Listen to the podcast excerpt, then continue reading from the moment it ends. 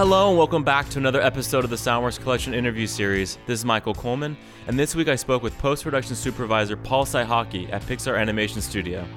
Paul joined Pixar in 1999 during the production of Toy Story 2 and has supervised the post production on all feature and short films since then.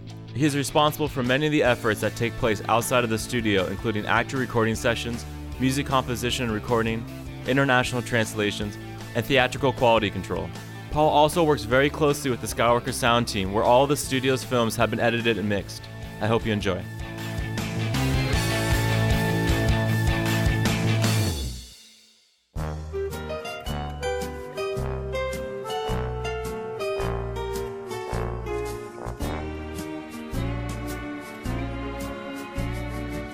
Paul, thanks so much for talking with me. Uh, let's just start off. For anyone who doesn't know what a post production supervisor does, how do you describe your job? Right. Well, post production supervisor, you know, varies a bit. I must say, similar to producers on, different shows. You know, they're anywhere from super involved, um, creatively working with the creative, and or more just sort of organizing budgets and so on.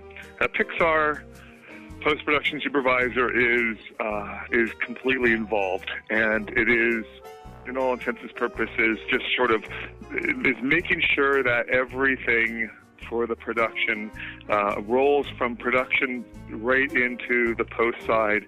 Everything from dialogue recording sessions, um, making sure that that technology and recording all over the world, picking up meeting actors wherever they need to be. Um, sounds the same location to location. Uh, it, it covers everything for sound effects, music, scoring for the film, and then all the way to you know, color grading, supervising, making sure we get our final elements delivered for distribution. It seems like a lot for one person, but somehow you're capable of doing all these things. We, you know, there, there's there's a small team of talented people behind me to help make all this happen for sure. It, it is more than one person. Okay, awesome. Um, yeah. and, and I guess for someone to come in in this position, I can imagine with your background, I mean, before you came to Pixar in 99, you were doing other things in LA. What, what, what, what did that involve? Right. Well, I, uh, I started out in the, in the film business um, right after school as a editorial apprentice in, in live action world down in LA. And um, I worked in editorial for about 12 years before coming to Pixar. Um, and slowly had worked my way up from apprentice to an assistant editor. Um, and I was actually editing in LA when I left to come up and, uh, and work on episode one up in the Bay Area and fell in love with San Francisco and you know the film business and life all in the same place. And uh, about halfway through that project, Pixar called and said, "Hey, we're ready to sort of start a post production here at the studio versus you know farming it out or working through Disney." And that's sort of where I made my leap across. Yeah, when you came in in '99, which was, um, I guess, Toy Story, Toy Story 2, was it also? Yes, Toy Story 2. Yeah. What What did you find in terms of the where technology was and how the studio? What, what was the size of the studio and what what yeah what, what technology were you guys dealing with then? Right. We were. Let's see. Pixar was about. Uh, I'm going to guess, but I think we were about 250 people total back then. Um, and I I arrived about six months before release on Toy Story 2. So right when all the the back end post production stuff was happening, and to sort of bring my live action experience to Pixar to the animation world was was absolutely something that was noted and and and, and different. Um, everything from um, uh, you know the, the, schedules at the, at the Skywalker, and um, we just we just sort of stepped. We, we I helped us sort of step right into you know the the way it's been done lots of other places, lots of other studios. Back in the day in editorial, I'd worked at all the studios um, down there on freelance projects, and then to sort of bring that knowledge and share it with Pixar was uh, was fun for me and exciting for them. And um, technology, you know, obviously back in the day, it was all about film. It was all about Pixar. We at, at that time, Pixar only filmed out individual shots and then we literally splice that film print together in a loop and put it on our projector and just run it through the projector over and over again, looking for any issues, any problems, any you know pixel problems or intersections from rendering. and uh, and and obviously we've made a, a giant leap in the last you know 15, 16 years. Yeah. There's basically there is no much no more film, sadly. Uh, but yeah, super fun. So what is that? I mean, just speaking of today's technology, what have you found? Is it that you're capable of having your eyes on more projects? I mean, because now for going from one film release a year, you guys are looking to do two films a year, and and what what what has it done in terms of your involvement in, in the production? Sure. Yeah, super excited actually. This is here we are, 2015, and we are going to be releasing two movies this year uh, for the first time.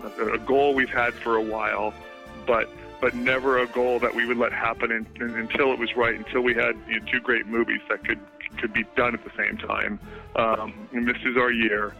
Um, what we have to do, what helps me actually on the post side, is because of the production effort in all of this, we have to get our first movie, Inside Out, for 2015 summer done well in advance so the production team can roll from that movie and, and move on to The Good Dinosaur coming out in November of 15. And so that gap allows us to sort of wrap up, finish up Inside Out a few months earlier than we normally would, uh, which allows me to have time to be able to do both projects. Um, we're also we also have a, a coordinator from each show on, on each show that we've pulled from production that know the pipeline, know the people on the crew, that can be my sort of interface with the show so that we I, I, can each time I hit a new movie I can step right in and, and, feel like I'm part of the team. Yeah, I mean also something that you guys were exploring was going back to some of the older films and reissuing them in 3D. I mean, I, I remember when, when that happened. I, I just I just remember seeing you all over the place because it was something that hadn't been done before for for Pixar. What can you say about that period? Right. Yeah. Going going backwards when when, when your when your films from the past come back up and around that is uh, that is a little bit overwhelming. Um, all of our you know past films being upgraded, being put out in Blu-ray and 3D. Um, thank goodness we've got a, a couple great folks over in our sort of home video side that help manage that and make all that happen. Um, plus, we have a small, tight 3D team inside the building that would you know resurrect those old files and and and and, uh, and turn it into a, a 3D version for us. Um, and it was hectic, right? There, there's a lot going on, but you know, as we know, uh, post-production folks down in LA are always working on multiple projects. It's just hard to you know, be completely involved in all of them when you've got that many going on. Yeah but that's I think that's the that's the part I'm passionate about. That's the part I enjoy is being part of the film. You know, working with the directors and the producers, and you know, being at the mixes, being at the scores. I don't want to let that go. Okay. I've got to I've got to find a way to make time to be be at that part, and and, and you know, and, and enjoy the film and enjoy the creative part of the film. Yeah. Is is important to me. So we I always try to we try to schedule things accordingly, and and so far we've we've it's, it's gone well. Awesome. And what can you say? I mean, being a post production supervisor, I guess uh, people can assume that you're only involved with the post production, but I, I'm assuming that you're also involved in the pre production stages too. Right. Yeah. Actually, you know, because you know, for us, post production basically means you know everything. You know, in particular for my role, it's sort of everything outside of Pixar. It's you know, from the actor recordings, which we are doing, you know, three years, four years in advance of the film releasing. Um, that we get involved in, you know, all the way to, you know, the Skywalker stuff, which is happening at the, the last six months, the score, our composers come on. We, we, one of the things I think fundamentally that I try to make sure we are doing on every film is involving involving all the the post production side, the creative post production side, our composers, our, our sound designers as early as possible. Um, I don't I don't want to say things up until the movie's done or the movie's locked and then hand it over and say, okay, now you guys go. We we bring our composers in, you know, as early as you know two years in advance to show them, you know, have them come to screenings, have them start thinking about the movie even well before they're working on it. Um, uh, you know, we, we all need time to find that creative their creative side of things and um, to get people involved we, we have found just obviously just helps. Um, helps all of us. Helps us share ideas along the way helps them kind of come up to speed. You know, we're working on our movies for four and five years and uh, we we want we want the, our composer, we want our sound designers to come on early and to uh, sort of understand the whole process of, of where the story has gone, come from, and and and, and become. Um, so I think that's that's always a goal in, in our world is to get people involved. We we work hard we, to fight the schedule. We work hard to make sure there's enough time to make the images look great on the screen um, and tell a great story. And I believe it's just as important that we give um, our composers, our sound designers, and for that matter, our you know our, our the labs to make uh, a great uh, release to um, everybody needs time to do their, their, their best work, and to, and to shortchange anyone is, is never fair. Um, so we work, work to try to keep an eye on that. Uh, what's your perspective? I mean, story it seems is you know, well, Pixar at first has an incredible track record of films that have done just you know just so well and, and loved by audiences, and um, I, I think some of the insight comes from the the leadership at top. What's what's your perspective on on why and how the studio has found a, a, groove that works. I mean, coming from a post production or yeah post production scenario in LA, what what is different um, from your perspective of the job that you're doing that that makes it a little different from everyone else? Right. Well, certainly we are extremely proud of all of our great movies, um, and at Pixar, you know, story is king you know, Ed Catmull said it many times. John Lasseter has said it many times in, in front of the company. Story is king and the most important. Um, and we can't, we, we, we don't want to move forward on our projects until the story is working. Um, and if it means that the, the movie even has to be delayed to a different point in time, you know, or or not uh, not put on the slate until it's ready, that's what we have to do. Um, and and I think that, that that is the secret, and that's something that gets lost sometimes in LA. You know, there, there's there's schedules, there's actor availability for live action movies, where they're they're pushing some projects forward before they really have solved the story issues. Yeah, sure. Uh, naively, I think we we often you know go into these things thinking that they're, they're going to find themselves somehow, and they they don't. You know, you you it's it's a lot of work. We in, in the animation world, you have the opportunity to sort of um, you know, lock a story in and then start start working on it creatively. Start seeing images come through, and then you can you can tweak it and make it better. You can you know, we watch the movies over and over at Pixar. You know, every every 14 weeks or so, we're screening the movie for ourselves, um, making sure that always always that it gets better and, and tighter and how can we how can we tell that same story point um, in a shorter amount of time or in a, in a, in a cleaner more direct way. With the production schedules that you have, I mean, some of the features are spanning obviously several years, and and then you have the short department too. What are you finding is is there a difference in terms of how the post production side is approached for a short versus a feature film? Yeah, I, I think that you know we to, to sort of continue that thought of, of, of telling a story, a great story, in, in the, the best way possible, we look to our composers to help us, you know, emotionally tell the story and, and, and to, to hit those notes for us as we do um, with our sound effects. I think that uh, one thing I learned, one thing that was very eye-opening after all the years in live action world was on Toy Story 2. Once we had finished and released the film, I went back with Gary Rydstrom and we mixed the movie music only um, and, and, and, played it back for ourselves. Something we kind of hoped one day we could put on the DVD, um, where you could experience the movie just hearing the music. But then we also went back and remixed all the sound effects to with the goal of, hey, wouldn't it be neat even that people could have the option to just listen to sound effects?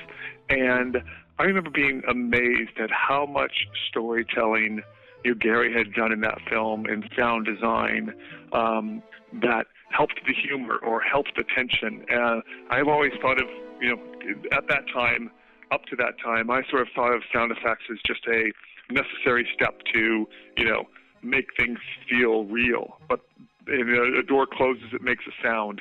But what that door sounds like and how that door sounds is is, is storytelling. Um, and so that is something certainly the post production side that we want. You know, our guys always are thinking of helping the story. Our directors talk to sound designers um, and composers, not in musical notes or you know major or minor, or it's always from emotional place and, and what is what's important in the story at that moment, and uh, and then let the composer do his job of taking that story idea and turning it into music, or a sound designer taking that story idea and turning it into a great sound effect that that pluses that that helps reinforce the story the director's trying to get across. Yeah, and I guess you're you know one of the like the handful of people that are involved at in, in every single film or every single step.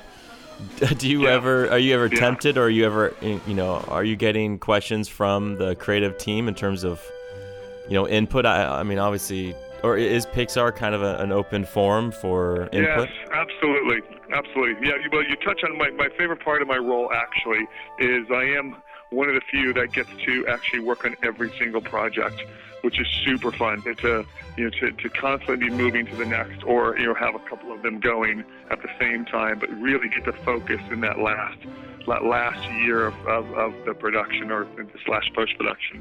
Um, and yes, Pixar. The other, the other thing that is sort of eye-opening from my my LA life of uh, live action is Pixar is very inclusive. Everybody. Uh, very early on, I felt the, the, the, the radical difference from my, my live action world of Pixar believes that believes in every employee, every person that works there helps make the movie, and um, and being part of all those projects and being at the mixes and at the scores, we with a small team that sort of we filter down from 250 people in production down to you know the, the whatever it is, the, the five or ten of us at the end. Um, there's there's there's great opportunities to, for input and creative input, and uh, and it, it's it's the fun part of our projects uh, of our, of our of our job, I guess, is to share in that creative part. There's also an aspect that there's once the film is obviously dubbed in, in English, you have a whole international translation that also is part of the output. Are, you Right. are you responsible and, and part of that also? Yeah.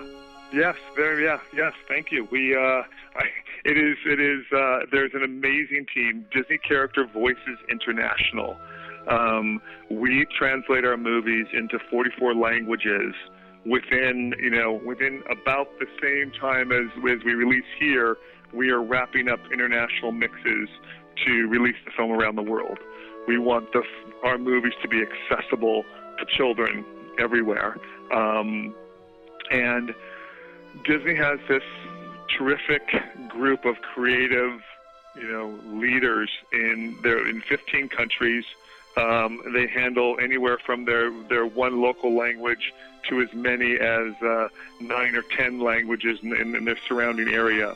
Um, and we work, I work really hard to keep them involved early on. Um, our projects, our, our, our stories are complex, are uh, and and they are they are locked into the visual image. The animation of the lip sync never changes.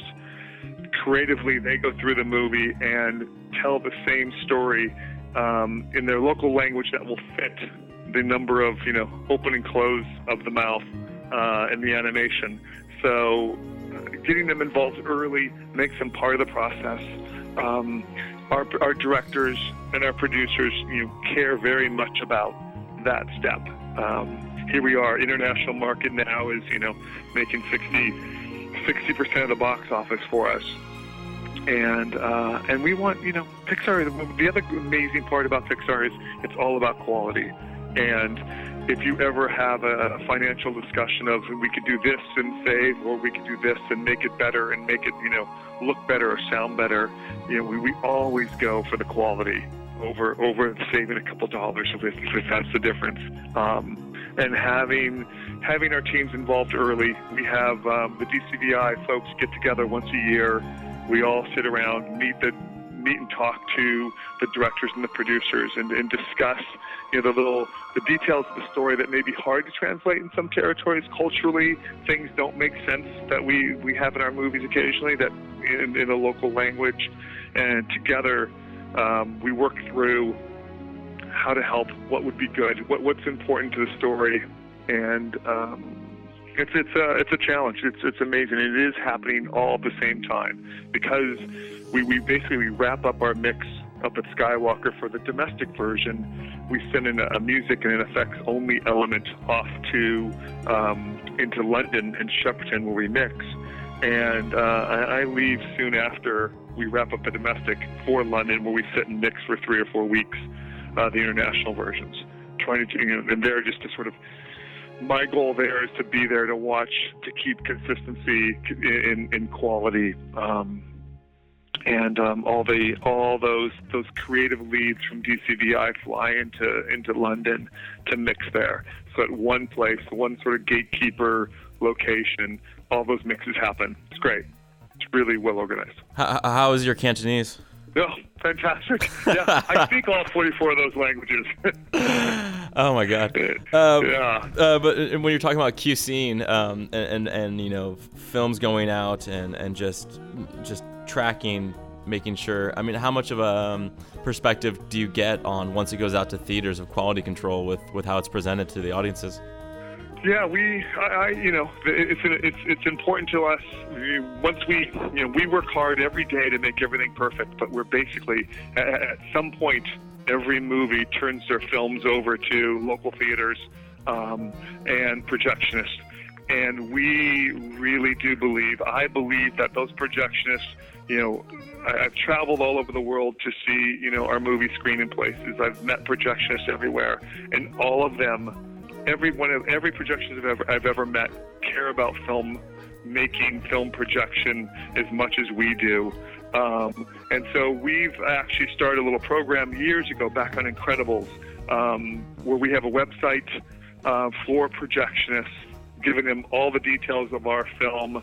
Um, we actually run a little a little uh, campaign for um, projectionists to give us feedback, uh, to interact with us, put their name in our in a, in a, drawing. We we give a free trip, a free weekend to San Francisco um, for a projectionist and, and and someone they want to bring with them um, out to San Francisco for a long weekend, a tour at Pixar.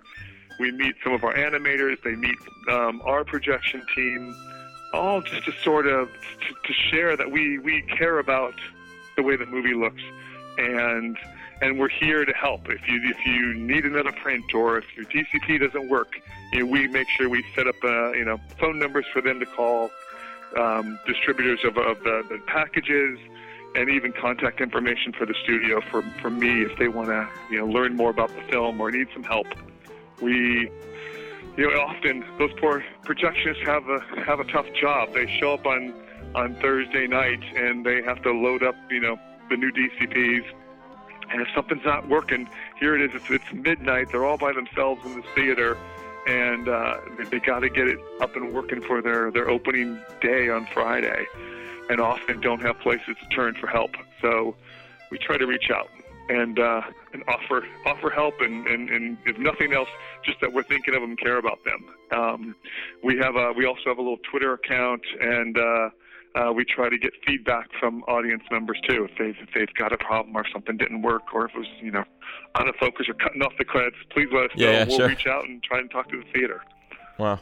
What, what can you say? I mean, we're already we've you know you've added 3D, uh, additional languages, but now we're also looking at immersive technologies like Atmos and and um, Auro and uh, these other audio formats. What what happened when that came on the scene in terms of um, with your job with your Yeah. deliverables? We're we're big fans. We uh, I am always looking for new technologies that I can bring back to Pixar to share, um, and, and potential ways to tell our stories better, to to make people feel like they're part of the movie more. Um, we're I, I'm a big Atmos fan. Um, it is something that uh, you know we had heard about and learned about from Dolby well before release did a bunch of early tests with them, and then we're, we're super proud that Brave was the first film to release in Atmos, and uh, and and there's there were absolutely learning curve there. Um, there's lots of extra steps to make that happen, um, but we think it's worth it, um, and. You know, Pixar, uh, Brave was that first film. We did all in post. Um, post the final mix in our, our 7-1 master that we made, we went back and did the Atmos version. which was more cumbersome, um, and in some cases. Um, sort of locked us into creative decisions that we had made earlier in the seven ones. We couldn't take the Atmos quite as far as we would like to have, but uh, but then you know by the time we got came around and got Monsters University, that was you know, mixed in Atmos originally as their as the native original mix, and um, there, there's just there's just such great exciting times for sound right now with with Atmos and with Auro and you know all of the formats. Um, and to, to and, and I think a, a creative a creative challenge for our mixers to learn how best to use it, how to how to how to make it interesting, how to make it enveloping, uh, yet not be cheesy or a gimmick, you know. Um, but we're we're really excited about that stuff. We're always embracing it, always looking for what else there is and what else we can do. Um, as, as we are excited about you know the next you know visual formats as well coming up. Awesome. Well, Paul, thank you so much for your time. It was a pleasure to talk with you and get a little peek behind the curtain and try to understand what you what your day to day might be like, which I, I, still don't know how you do it by yourself, even if you have a supporting team. Michael, thank you for your time. I appreciate it as well. Look forward to talking more.